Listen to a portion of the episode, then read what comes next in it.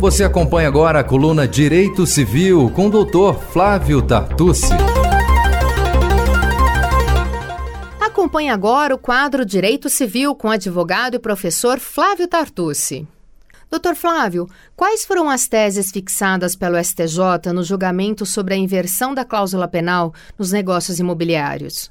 Bem, Fernanda, sobre o julgamento do STJ sobre as questões relativas à cláusula penal fixada nos negócios jurídicos imobiliários, foram fixadas duas teses. É, a primeira tese, que foi analisada no tema 970, estabelece que a cláusula penal moratória tem a finalidade de indenizar pelo inadimplemento tardio da obrigação e, em regra, estabelecida em valor equivalente ao locativo, locativo afasta sua acumulação com lucros cessantes. Essa foi a tese fixada a respeito da possibilidade de acumulação da cláusula penal moratória, fixada em favor da construtora contra o adquirente na reversão.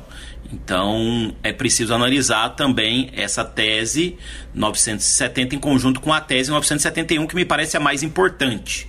Conforme a tese 971, no contrato de adesão firmado entre a, o comprador e a construtora barra incorporadora, havendo previsão de cláusula penal apenas para o inadimplemento do adquirente, deverá ela ser considerada para fixação da indenização pelo inadimplemento do vendedor.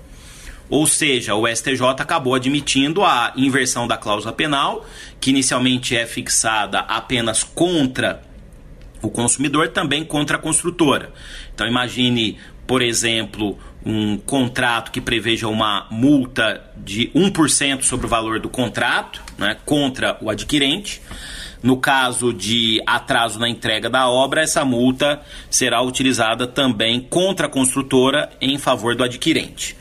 Porém, é, consta aí a tese final, né, que as obrigações heterogênicas, é, heterogêneas, obrigação, obrigações de fazer e de dar, serão convertidas em dinheiro por arbitramento judicial. Quer dizer, é, essa inversão da cláusula penal não será automaticamente com o mesmo valor que está fixado. Então, por exemplo, 2%, 1% ao mês, né, sobre o valor total do contrato. Se a gente imaginar um imóvel que vale 500 mil, esse valor de 1% ao mês sobre o valor do contrato seria 5 mil reais.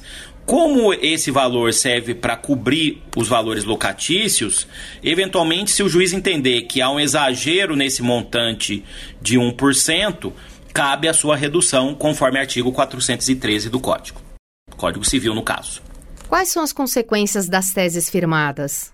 Bom, é, as consequências das teses firmadas, nós temos ainda que aguardar a publicação dos acórdãos, mas é, como primeira consequência, como eu já expliquei na resposta anterior, nós temos a possibilidade de inversão da cláusula penal. Né? Então, uma cláusula penal que foi fixada somente para uma das partes, no caso, os consumidores, serão utilizadas, é, nos, os adquirentes, no caso, né, serão utilizadas também em seu favor contra as construtoras que atrasarem nas suas obras. Né? Então, penso que essa é uma primeira consequência que, no, no meu ponto de vista, protege os adquirentes.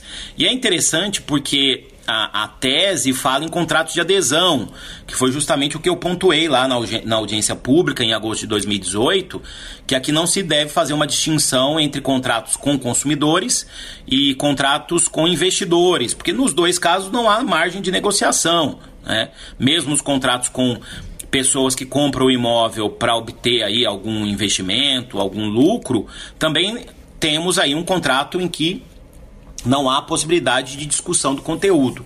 Então, a, a, tese da inversão se aplica para os contratos de, de, de adesão em termos gerais.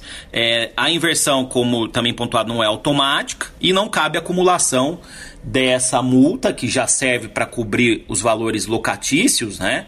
já que a construtora atrasou na entrega e, em tese, o adquirente vai ter que colocar um outro imóvel, então não serve para. não é possível acumulação da multa com lucros cessantes. E é interessante porque parece-me que na inversão, apesar da multa ser chamada de moratória, a conclusão foi no sentido de que na inversão a multa passa a ter uma natureza compensatória, né? o que justifica a tese firmada lá, na, a, a tese firmada no tema 970, né? que afasta a possibilidade de cumulação. Doutor Flávio, o senhor entende que as conclusões são corretas tecnicamente? Bem, em termos gerais, eu considero que as conclusões são perfeitamente corretas tecnicamente. E é importante esclarecer que isso foi fixado no julgamento, lá na segunda sessão, que essas conclusões valem somente para os contratos anteriores à chamada recente lei dos, do, do distrato, né? a lei que é, entrou em vigor no Brasil no final do ano passado, é, de dezembro de 2018, que é a a, a lei conhecida nesse sentido, né, chamada de lei dos distratos, apesar de que não haveria propriamente um distrato em muitas hipóteses, né, haveria uma resolução por inadimplemento, a Lei A13786 de 2018.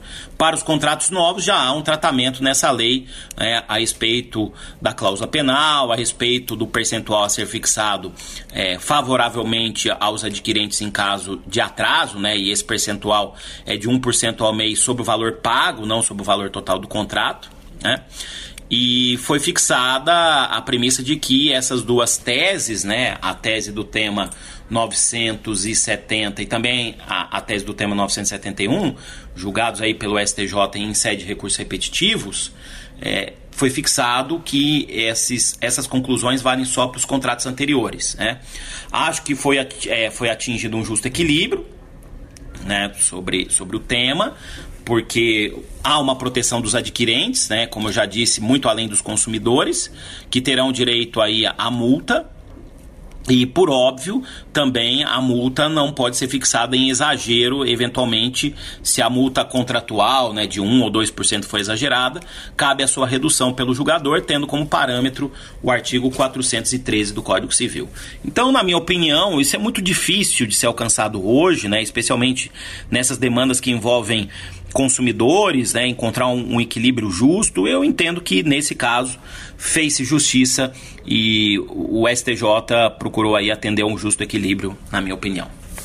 Bom, essas são as considerações gerais a respeito da lei, né, e em breve voltamos aqui na coluna Direito Civil Defenda Seus Direitos com mais algum tema relevante. Obrigado, Fernanda, pelas perguntas e conte sempre aí com a gente para informar o público em geral sobre os temas do direito civil. Muito obrigado.